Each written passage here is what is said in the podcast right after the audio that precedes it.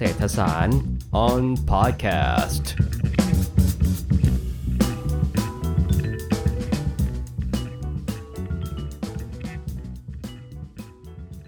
ข่าวข่าวเกี่ยวกับประเทศจีนนะครับ ปรากฏขึ้นมาให้เราเห็นบ่อยครั้งตามหน้าสื่อต่างๆนะครับในช่วงประมาณเดือนที่แล้วเนี่ยเราอาจจะได้ยินความขัดแย้งของประเทศจีน กับสหรัฐอเมริกาเหนือกรณีไต้หวันนะครับ จริงๆเมื่อ ไม่กี่วันที่ผ่านมาเนี่ยนะครับก็มีข่าวลือเกี่ยวกับสีจิ้นผิง กับกรณีประเทศจีนนะครับ เรื่องของจีนเนี่ยดูจะได้รับความสนใจเพิ่มมากขึ้นใน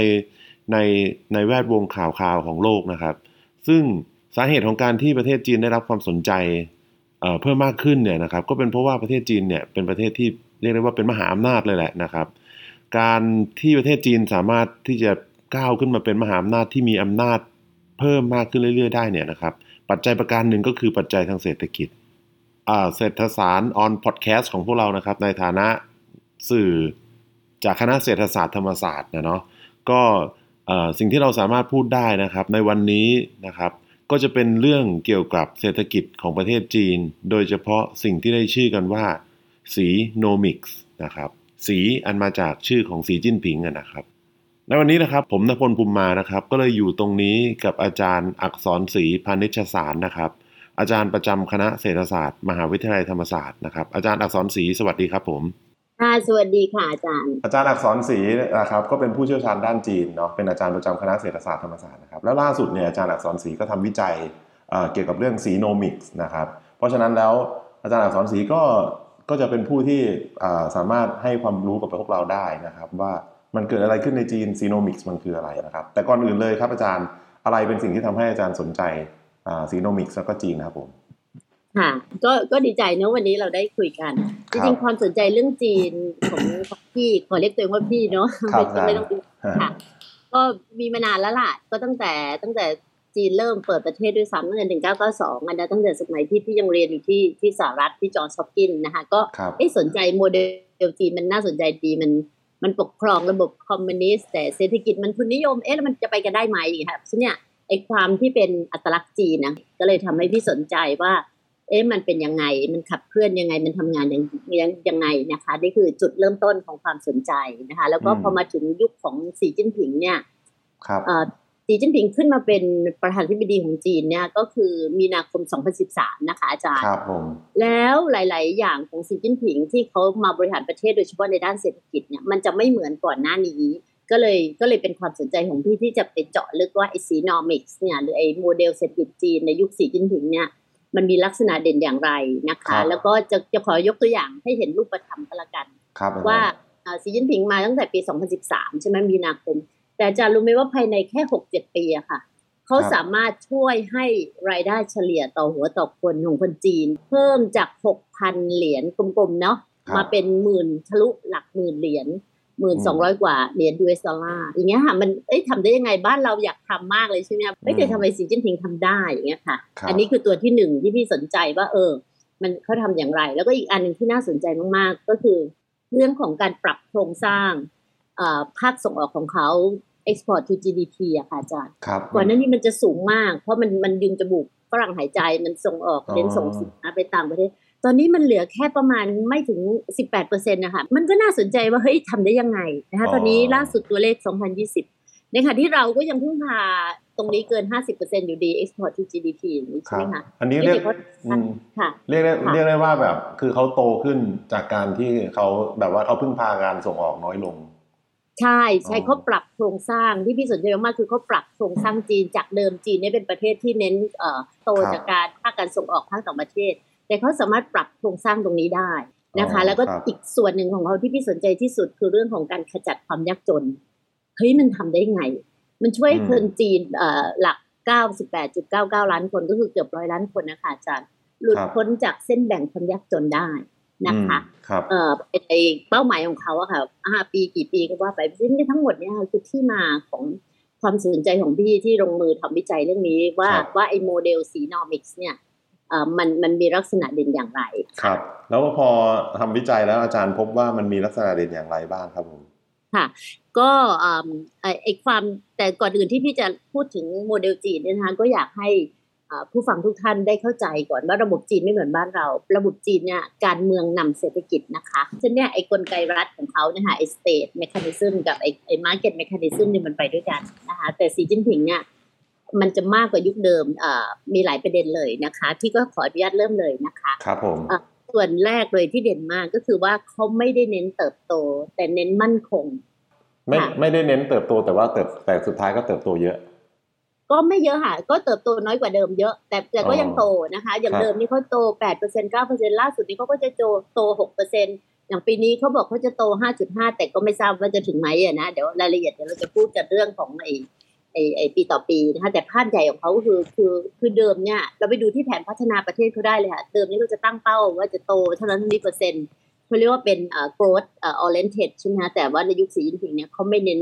สิ่งเหล่านี้ครับ เขาไม่เขียนตัวเลขเอาไว้นะคะ แต่เขาจะเน้นเรื่องความมั่นคงทางเศรษฐกิจเสถียรภาพอืมนะคะนี่คือลักษณะเด่นที่หนึ่งพี่สอนเลยใช้พี่เลยใช้คำว่าไม่เน้นเติบโตแต่เน้นมั่นคงครับนะผมคะนี่คือลักษณะเด่นข้อที่หนึ่งถัดมาลักษณะเด่นของเขาก็คือเขาลดการที่พี่ชอบพูดว่าเอ่อจะไม่ยืมจมูกต่างชาติหายใจมคือลดการพึ่งพาภาคต่างประเทศ แล้วก็ที่เห็นชัดคือสัดส่วนการส่งออกอย่างที่นำเรียนตะกี้เนี่ยค่ะว่าจากเดิมเขาก็เหมือนบ้านเราเลยค่ะ คือเกิน 50% GDP ของภาคเอ็กซ์พอร์ตนะคะแต่ตอนนี้เขาลดได้จนถึงไม่ถึง 19%คือ 18กว่าเปอร์เซ็นต์เท่านั้นนะคะเพราะฉะนั้นเนี่ยเป็นการปรับโครงสร้างที่ชัดเจนมาก แล้วก็หันมาดึงพลังของในประเทศ ที่เขาเรียกว่าเป็น consumption driven policy อะค่ะอืมคือใช้ใช้การการกระตุ้นตัว C ของเรา เรารู้ใช่ไหม GDP คือ C บวก I บวก G บวก X ลบ M ครับเขาก็จะไม่พึ่งพาภาค X ลบ M แต่มาพึ่งไอตัว C นะคะอืมครับให้มากขึ้นเขาเรียกเขาเรียกสิ่งนี้ว่าอ่า dual circulation model ค่ะอาจารย์อ๋อครับเอ่อคือการหมุนเวียนนะคะ circulation นะคะแต่เขาจะไม่หมุนเวียนอย่างเดียวเขาจะหมุนเวียนแบบที่สอนเรียกว่าเศรษฐกิจวงจรคู่ คือมีทั้ง internal circulation การหมุนเวียนภายในประเทศ กับ external circulation การหมุนเวียนอะภายนอกประเทศนะคะ เพราะฉะนั้นเนี่ยไอ้โมเดลใหม่นี้ของเขาเนี่ยค่ะไอ้เศรษฐกิจวงจรคู่เนี่ย เขาก็ใส่เข้าไปในแผนพัฒนาเศรษฐกิจฉบับปัจจุบันของเขาคือแผน 14 แต่เป็นเพราะว่าแบบเขามีประชากรเยอะเขาก็เลยทำได้หรือเปล่าครับอาจารย์เอ่อหลายคนก็คิดอย่างนี้นะ แต่อาจารย์ลองดูบางประเทศสิอย่างอย่างอย่างอ่าอย่างอ่าอินเดียประชากรก็เยอะแต่ทำไมไม่มีพลังเหมือนจีนใช่ไหมคะเพราะฉะนั้นเนี่ยมันจะไม่ใช่แค่นั้นค่ะมันคือสิ่งที่ตามมาเดี๋ยวพี่สอนจะเล่าให้ฟังต่อว่า นอกจากเรื่องของประชากรเยอะแล้วเนี่ยสิ่งหนึ่งที่จีนเด่นชัดในโมเดลสีจิ้นผิงคือการเน้นการแข่งแข่งขันของภาคเอกชนอืม แล้วก็แล้วก็สนับสนุน talent หรือพวกสตาร์ทอัพทั้งหลายอะค่ะอืมถ้าครับจะสังเกตดีๆ จะเห็นว่ายุคของสีจิ้นผิงเนี่ยมันก็จะมีสตาร์ทอัพจีนเยอะมาก มันจะมีไอ้เนี่ยค่ะไอ้ TikTok เอยที่เรารู้จักกันเป็นแพลตฟอร์มที่ส่งออกไปทั้งโลกเนี่ยค่ะครับก็ชื่อจากพี่หมิงนะคะหรือไอ้เสี่ยวหมี่ไอ้ผลิตภัณฑ์ของจีนแบรนด์ที่ขึ้นมาใหม่ๆพวกเนี่ยค่ะ ครับผมค่ะเนี่ยเขาก็จะดึงศักยภาพของภาคเอกชนจีน เขาเป็นประเทศคอมมิวนิสต์ที่การแข่งขันของเอกชนเข้มข้นมากนะคะอาจารย์อืมเขาให้เอกชนแข่งขันกันเต็มที่เลยค่ะ กฎหมายต่อต้านการผูกขาดของเขาเนี่ยเอ่อสุดยอดกว่าบ้านเราอะค่ะอืมคือให้เอกชนแข่งกันถ้าใคร ถ้าใครเอ่อสู้ไม่ได้ก็ตายไปซะอะไรเงี้ยล้มละลายไป คือเขาเข้มข้นจริงๆนะเพราะฉะนั้นเอกชนจีนจะมีความปักกัดตีนถีบสูงมากนะคะ นั่นคือนั่นคือส่วนของเอกชนแต่อย่าลืมว่าจีนเขามีภาครัฐวิสาหกิจใช่ไหมคะครับ เขาก็จะมีเขาก็จะมีบริษัทที่เป็นรัฐวิสาหกิจของรัฐ ที่เขาเน้นทางด้านการพัฒนาเทคโนโลยีค่ะอาจารย์อืมที่เด่นมากเราก็รู้จักไอ้ไอ้หลายบริษัทจีนนะคะอย่างอย่างล่าสุดเนี่ยไอ้พวกซินโนเปกไอ้อ่าอ่าเยอะแยะมากมายที่เป็นบริษัทรัฐวิสาหกิจจีนที่ติดติดระดับโลกอะนะคะครับค่ะ รวมทั้งรวมทั้งหัวเว่ยแต่หัวเว่ยไม่ใช่รัฐวิสาหกิจจีนนะคะหัวเว่ยชอบบอกตัวเองว่าไม่ใช่รัฐวิสาหกิจจีนครับแล้วก็ไม่ใช่แต่เขาบอกเขาเป็นเอกชนนะคะอ่าโดยที่ไอ้เจ้าของมันชื่อเหรินเจิ้งเฟยเนี่ยแล้วก็หัวเว่ยก็ไม่ได้เป็น list ในตลาดหุ้นประเทศไหนในโลกด้วยนะคะเพราะฉะนั้นเนี่ยคนก็จะตั้งคำถามว่าตกลงหัวเว่ยเป็นอะไรกันแน่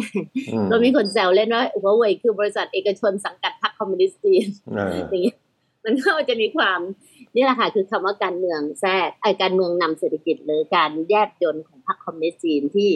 ที่สอดแทรกเข้าไปในในกลไกธุรกิจจีน และในยุคสีจิ้นผิง หรือในโมเดล Xinomics เนี่ยค่ะสิ่งเนี้ยชัดเจนมากขึ้นค่ะอาจารย์แบบนี้พวกพวกแบบธุรกิจของของพรรคอย่างเงี้ยครับ มันจะมันจะไปเบียดขับแบบพวกธุรกิจเอกชนบ้างไหม หรือว่ามันมันอยู่ด้วยกันยังไงอะครับ อ่าเนี่ยค่ะเดี๋ยวที่จะเล่าให้ฟังเอ่ออันนี้เราพูดหลังใหม่นะคะว่าเป็นธุรกิจของพรรคนะ แต่ถ้าไปถามพรรคคอมมิวนิสต์จีนเขาก็จะบอกว่าไม่ใช่ครับเขาก็จะบอกว่าไม่ใช่ไม่ใช่ แต่มันจะเป็นกลไกของเขาเขาจะใช้วิธีแทรกซึมแบบเนียนๆคืออย่างนี้ค่ะ คือบริษัทใดก็ตามนะคะ ถ้าถ้าทีมงานของบริษัทหรือพนักงานบริษัทเนี่ยเป็นสมาชิกพรรคคอมมิวนิสต์จีน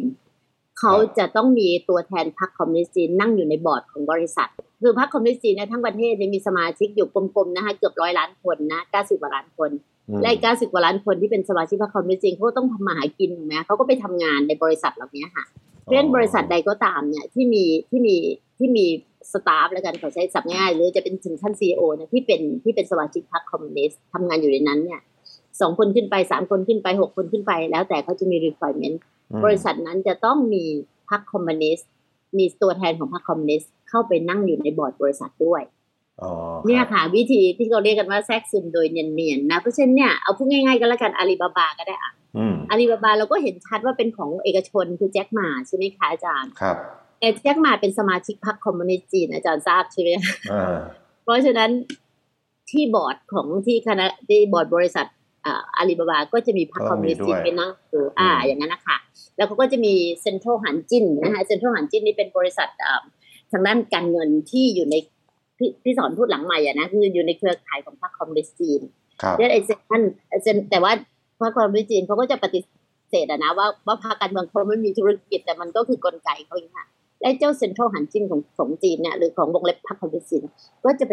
ซื้อหุ้นของอ่าบริษัททางการเงินทั้งหลายของจีนอย่างเงี้ยค่ะไม่ใช่ซื้อหุ้นไปร่วมถือหุ้นอย่างเงี้ยค่ะเช่นนี่คือนี่คือลักษณะของของอ่าการใช้การเมืองนำเศรษฐกิจ หรือใช้ใช้บทบาทของพรรคคอมมิวนิสต์จีนเนี่ยไปแทรกซึมอยู่ในภาคธุรกิจต่างๆของจีนนะคะครับแต่อยากจะอยากจะชี้ให้อาจารย์เห็นอย่างหนึ่งว่าเขาแทรกซึมแต่เขาไม่แทรกแซงนะคะอ๋อคคือรับว่า เขาปล่อยให้เขาแทรกซึมเพื่อไปเก็บข้อมูล แต่เขาจะปล่อยให้ธุรกิจนั้นนะแข่งขันอย่างเต็มที่อืมเขาไม่ได้ไปเอื้อเขาไม่ได้เหมือนจริงๆแล้วเขาเขาปล่อยให้แข่งขันมากกว่าประเทศทุนนิยมไหมฮะที่พี่ใหญ่จะเน้นคือเขาปล่อยให้แข่งขัน แล้วตัวเขาอะจะไปสอนแนมเรียนรู้วิธีการแข่งขัน แต่เขาไม่ได้ไปเอื้อว่านี่คือบริษัทในเครือพรรคคอมมิวนิสต์จีนแล้วต้องได้เปรียบกับบริษัทเอกชนรายนู้นรายนี้ไม่ใช่เขาปล่อยให้แข่งขันจริง ๆ ค่ะ แต่เขาจะขอไปนั่งดูด้วย ขอไปคุมเชิงด้วย ขอไปมอนิเตอร์ริงด้วยอย่างนี้ยค่ะอืมแต่ส่วนที่เป็นรัฐวิสาหกิจจริง ๆ ของเขาก็มีครับซึ่งเขาจะมองอุตสาหกรรมเหล่านั้นว่าเป็น strategic อ่า strategic industry อืมอุตสาหกรรมในเชิงยุทธศาสตร์ อันนั้นอะเป็นรัฐวิสาหกิจเต็มตัว ที่เขายังไม่ปล่อยนะคะอืมอย่างเช่น ไอ้พวก rare earth อาจจะรู้จักใช่ไหมไอ้พวกครับแร่หายากที่ครับพวกเนี้ยหาเพราะฉะนั้นบริษัทเหล่านั้นอะ ก็จะเป็นรัฐวิสาหกิจแท้ๆ เป็น state owned enterprise จริงๆ เอ้ยอย่างนี้พอธุรกิจมันขยายขยายแบบนี้มันก็แบบว่าลักษณะของคนก็ต้องเข้ามาอยู่ในเมืองเพิ่มมากขึ้นใช่ไหม อันนี้มันอยู่ในเอ่อค่ะยุทธศาสตร์หนึ่งของเขาหรือเปล่าครับ ในการที่ทำให้เมืองมันขยายตัวขึ้นนะครับ โอ้อันนี้จะเป็นส่วนอีกอีกเป็นส่วนหนึ่งนะคะอีกอีกส่วนหนึ่งของลักษณะเด่นของเอ่อ Xinomics คืออย่างนี้ค่ะ ตะกี้พี่สอนพูดในเรื่องของก็ช่วยให้รายได้เฉลี่ยต่อหัวต่อคนเพิ่มขึ้นใช่ไหมคะครับโมเดลหนึ่งที่ที่จีนเด่นมากเลยของสีจิ้นผิงคือเขารู้ว่าการที่คนจีนเนี่ยมีรายได้มากขึ้นเนี่ย มันคืออำนาจซื้อใช่ไหมคะเขาก็จะพยายามที่จะให้คนที่เคยเป็นคนจนอยู่ในชนบทอะค่ะอืมมีรายได้สูงขึ้น เพราะฉะนั้นจีนจะมีนโยบายอีกอันหนึ่งที่สำคัญเอ่อยุคสีจิ้นผิงเขาเรียกว่า urbanization อืมหรือสร้างความเป็นเมืองให้ชนบท ครับคือสมมติว่าตอนนี้เราเป็นบ้านนอกเราเป็นชนบทก่อนหน้านี้ไม่เจริญ ถ้าเป็นวิธีการแบบไทยๆเราก็แค่เอาเอาน้ำเอาไฟเอาอะไรไปแจกใช่ไหมคะอืมแต่ของจีนเนี่ยจะไม่ใช่แค่นั้นก็จะไปสร้างงานสร้างรายได้ในชนบทด้วย จนครัทำบให้คนชนบทเหล่านั้นราคามีรายได้สูงขึ้น แล้วคนเหล่านั้นราคากลายมาเป็นชนชั้นกลางจีนอืมจนตอนนี้ชนชั้นกลางจีนเนี่ยมีประมาณ 400 ล้านคนนะคะมากกว่าประชากรสหรัฐทั้งประเทศอะค่ะครับซึ่งมาจาก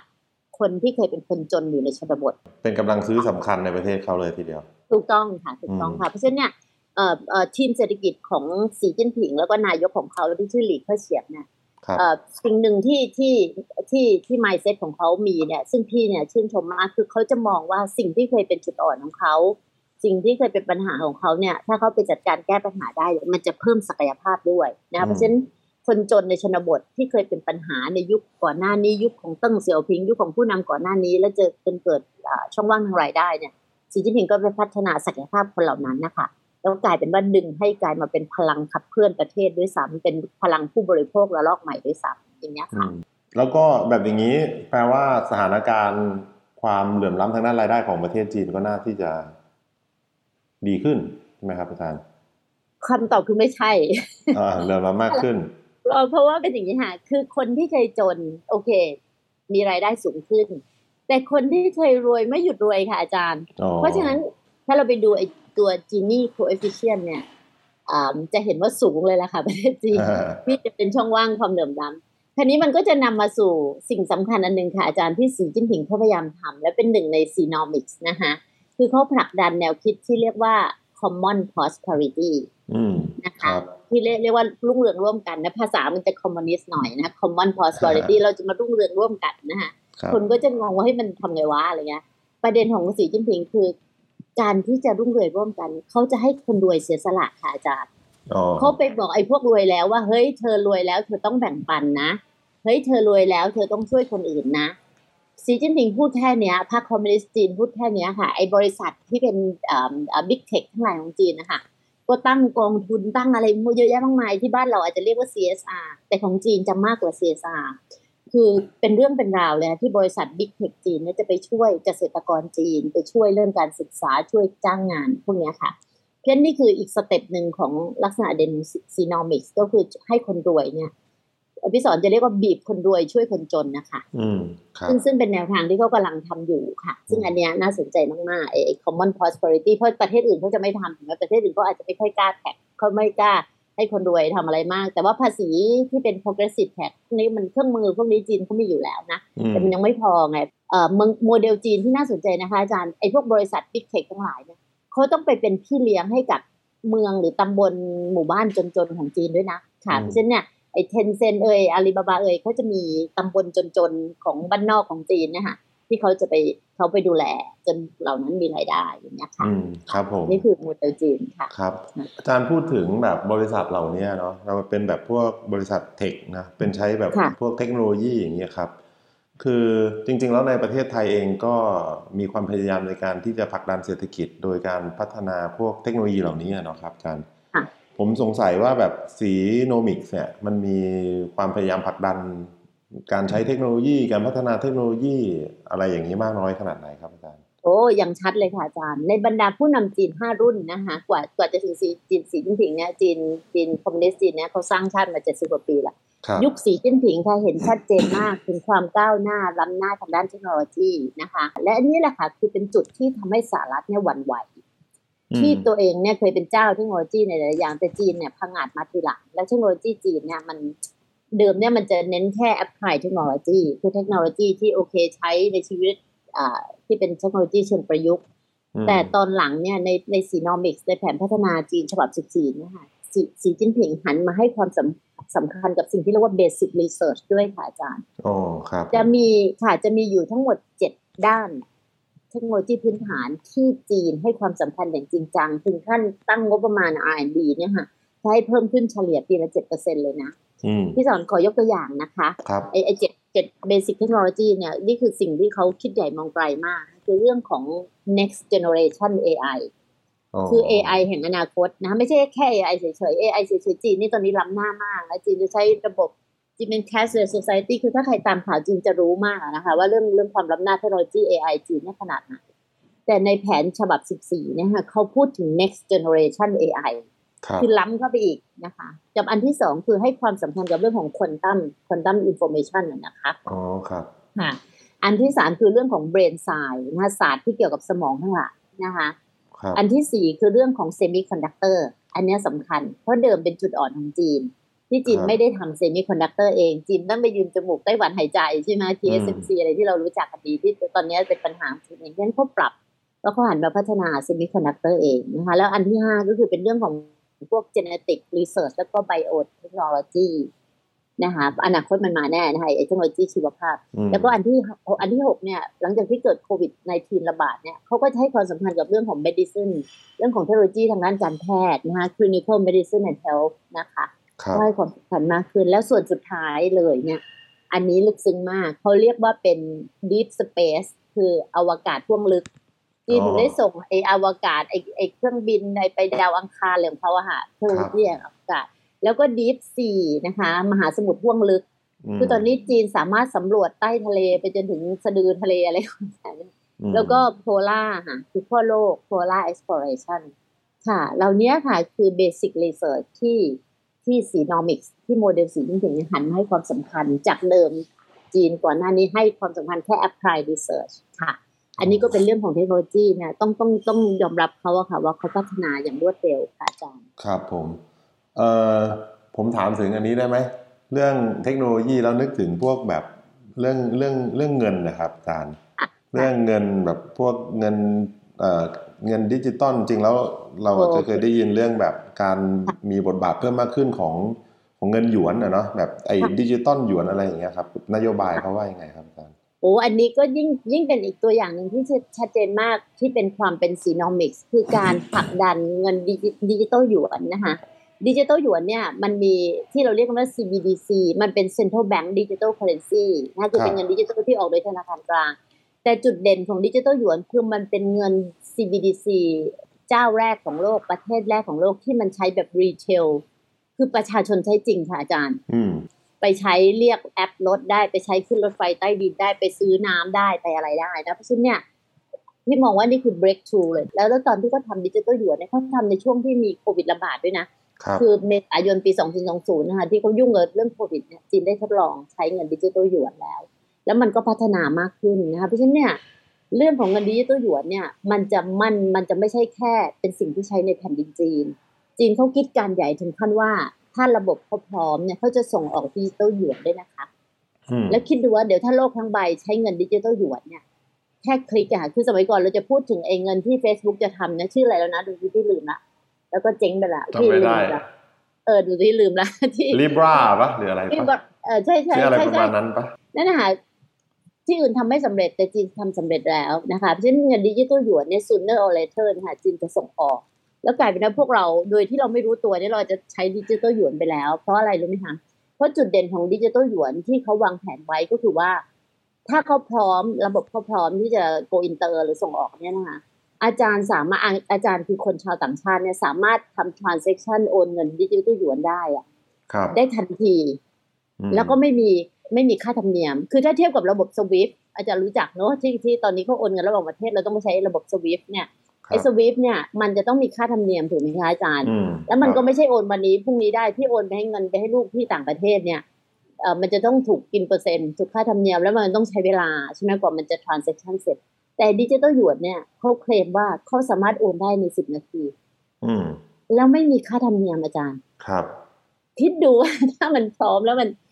ดำเนินการจริงๆเนี่ยคนก็จะหันมาใช้เขาเยอะมาก เข้าใจไหมคะอืมเช่นประเด็นตอนนี้เขาแค่รอ system ให้พร้อม แล้ว transaction ของเขาตอนนี้นะคะ สามารถรองรับได้ถึงในหนึ่งวินาทีนะคะอาจารย์รองรับได้ถึงสามแสน transaction แล้วค่ะอ๋อครับ เยอะมากคือสุดยอดเยอะมากไม่มีแฮงก์ไม่มีล่มเออไม่มีค่ะ ก็ก็เดี๋ยวจะมากกว่านี้ด้วยซ้ำนะแล้วแต่ว่าประเด็นจุดอ่อนของดิจิตอลหยวนก็คือว่า คนที่จะรู้ทุกอย่างใน เส้นทางเดินเงินดิจิตอลหยวนคือธนาคารกลางจีนนะคะไอ้ People's Bank of China ครับมันก็จะติดอ่าเรื่องนิดนึงว่าคนทั้งโลกจะไว้ใจธนาคารกลางจีนหรือเปล่าในการเออที่จะให้รู้เส้นทางนะคะมันก็ครับจะติดอุปสรรคในเรื่องของภาพลักษณ์ของจีนในในสิ่งนี้ค่ะอืมแต่นี่คือส่วนหนึ่งของสีนอมิกส์ค่ะอาจารย์ครับในเรื่องของเอ่อนวัตกรรมทางการเงินของเขาครับค่ะผมผมผมต้องถามถึงสิ่งนี้ครับอาจารย์คือ สิ่งที่มันเป็นมันเป็นกระแสของโลกในยุคปัจจุบันเนอะเรื่องแบบสิ่งแวดล้อมอย่างเงี้ยนะครับ ซึ่งแบบจริงๆเอ่อแบบรัฐบาลของแต่ละประเทศก็แบบจะต้องมีการเขาเรียกไงยกระดับความตระหนักถึงเรื่องปัญหาสิ่งแวดล้อมที่จะเกิดขึ้นนะครับ โดยเฉพาะในกรณีของจีนเนี่ยที่แบบว่าโลกตะวันตกเขามักจะพูดว่าเป็นเป็นสถานที่ที่เป็นเป็นเขาเรียกไงเป็นประเทศที่สร้างมลภาวะแหล่งสำคัญของโลกเนี่ยนะครับ ไม่มั่นใจค่ะว่า Xinomics เนี่ยเขาได้พูดถึงไอ้เรื่องปัญหาสิ่งแวดล้อมนี้เพียงใดครับอาจารย์ โอ้อันนี้ก็อีกเช่นกันค่ะ เป็นหนึ่งในลักษณะเด่นของความเป็น Xinomics นะคะ คือการคำนึงถึงเรื่องของเอ่อจัดการกับมลภาวะ และให้ความสำคัญกับความเขียว หรือเป็น green economy นะคะครับเพราะว่าเพราะว่าสิ่งคือคือตอนที่สีจิ้นผิงขึ้นมาเป็นผู้นำจีนนะคะมันจะมีอยู่สามสงครามที่เขาจะต้องประกาศทำให้สำเร็จนะคะ คือทำสงครามกับความยากจน คือกระจัดความยากจนทำสงครามกับคอร์รัปชันอันสุดท้ายก็คือทำทำสงครามกับมลภาวะนี่แหละค่ะอืมที่จะต้องทำให้จีนครับเขียวและสะอาดนะคะนะคะแล้วเขาจริงจังกับเรื่องนี้มากค่ะอาจารย์อืมเขาเพิ่มพื้นที่ปลูกป่าสีเขียวนะคะ แล้วเขาก็จะคือเขารู้ว่าอนาคตเนี่ยเอ่อธรรมชาติจะเอาคืน ถ้าเราไม่ดูแลรักษาธรรมชาตินะ แล้วก็ประชาชนจีนเองก็คับข้องใจไม่พอใจกับมลพิษที่เกิดขึ้นในจีนสารพัดเลยเพราะฉะนั้นเนี่ย เขาให้ความสำคัญกับเรื่องนี้นะคะ ในเรื่องของการรักษาสิ่งแวดล้อม แล้วเขาก็จะเอาเทคโนโลยีมาช่วยค่ะอาจารย์อืมเพราะมีโดยเฉพาะ agri-tech ของจีนเนี่ยนะคะการพัฒนาเอ่อเทคโนโลยีทางการเกษตรล้ำหน้าของเขาอาจารย์คงเคยเห็นเรื่องโดรนเรื่องอะไรของเขาที่เขาครับพัฒนาครับค่ะโอเคคำถามสุดท้ายแล้วกันนะครับ อาจารย์ก็คือจริงๆ ผมสังเกตว่าประเทศตะวันตกเนี่ยมักจะให้ภาพของเออประเทศจีนเนี่ยเป็นประเทศที่มีลักษณะเผด็จการเนาะ ผมไม่มั่นใจว่าในสีโนมิกส์เนี่ยในทัศนะหรือแม้แต่ในทัศนะของอของสีจิ้นผิงเนี่ยนะครับเขาพยายามปรับภาพลักษณ์ตรงนี้ของประเทศจีนหรือเปล่าหรือว่าเขาเขาคิดเห็นยังไงครับอาจารย์ค่ะคืออย่างนี้ค่ะ คือลักษณะเด่นของจีนเนี่ยของระบบของซีโนมิกส์เนี่ยคือการเข้ามาเลกูเลตหรือเข้ามากำกับดูแลอย่างหนักและชัดเจนนะคะ เราจะเรียกสิ่งนี้ว่าเผด็จการหรือเปล่านี่เราต้องไปตีความอีกทีนะ แต่การเข้ามาเลกูเลตของเขาคืออะไรอ่าสิ่งที่เด่นมากๆของสีจิ้นผิงเนี่ยค่ะคือหลังจากที่เขาเข้ามาคุมอำนาจประเทศจีนเนี่ยเขาตั้งหน่วยงานขึ้นมาหน่วยงานหนึ่งค่ะอาจารย์ครับอ่าจะเป็นหน่วยงานที่อ่าชื่อว่า CAC จะเป็นเอ่อเอ่อจะเป็นเหมือนหน่วยงานถ้าเป็นภาษาบ้านเราพูดง่ายๆคือเหมือนตำรวจอินเทอร์เน็ตอะค่ะ อะไรก็ตามที่เกิดขึ้นบนโลกอินเทอร์เน็ต เขาจะไปสอดส่องเขาจะไปจับตาเขาจะไปเก็บข้อมูลเขาจะไปนั่นแหละค่ะ monitoring ถ้าอะไรที่มันไม่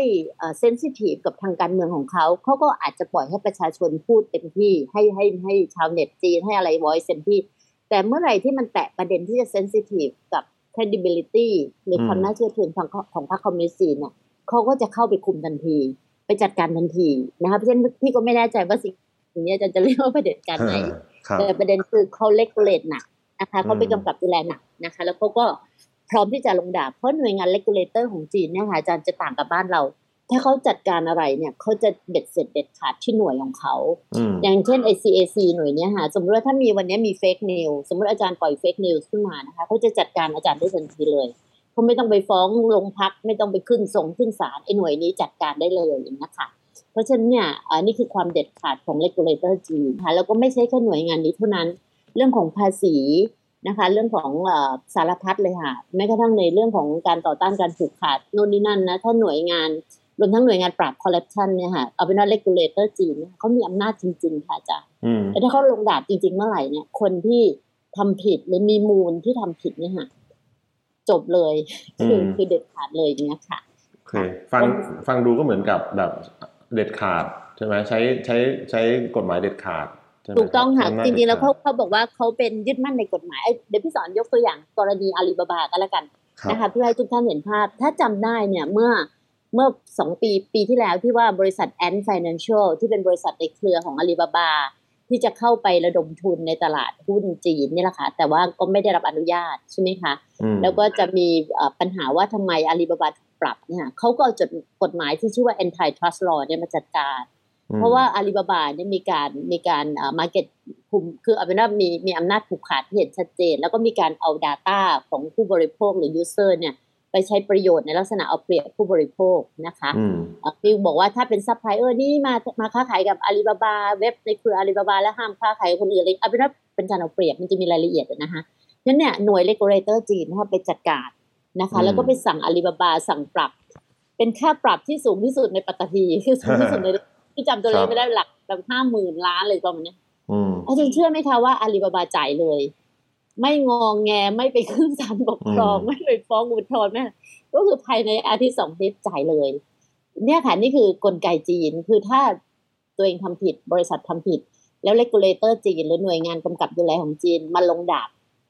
เอกชนจีนประชาหรือหน่วยที่ถูกลงโทษหรือข้าราชการหรือนักการเมืองจีนคนไหนที่ถูกลงโทษก็จะยอม เราก็จะเห็นภาพว่ามีแบบดาลงดาราถูกปงถูกปรับแล้วก็มาสารภาพแล้วก็ยอมไม่ถูกปรับหนี้ภาษีภาษีอย่างนี้ค่ะนี่คือความเด็ดขาดของเขาในเรื่องของการเลกูเลตค่ะอืมก็ก็จะเป็นครับลักษณะเด่นที่ชัดกว่ากว่าผู้นำในอดีตจีนนะคะที่ที่ โมเดลนี้จะไม่ชัดเจนเท่าของสีจิ้นผิง แต่ทุกอย่างที่สีจิ้นผิงทำเนี่ยมันมีกฎหมายนะคะ นี่คือจุดเด่นของเขาว่าอืมเขาเขาเขารูใบลอคือเขามีอืมกฎหมายที่ออกมา แล้วเขาก็บังคับใช้กฎหมายอย่างเด็ดขาดค่ะ โอเคครับเอาสำหรับวันนี้ก็ได้รับความรู้กันไปมากมายนะครับเอ่อก็ต้องขอบคุณอาจารย์อักษรศรีมากนะครับ ที่มาให้ความรู้กับเราวันนี้นะครับอาจารย์ขอบคุณมากนะครับค่ะยินดีค่ะอาจารย์ครัค่ะบสวัสดีค่ะ สวัสดีค่ะ สวัสดีครับ ยังไงผมก็ฝากเอ่อ ผู้ฟังติดตามเศรษฐศาสตร์ออนพอดแคสต์ของพวกเราในคลิปถัดไปด้วยนะครับ สวัสดีครับผม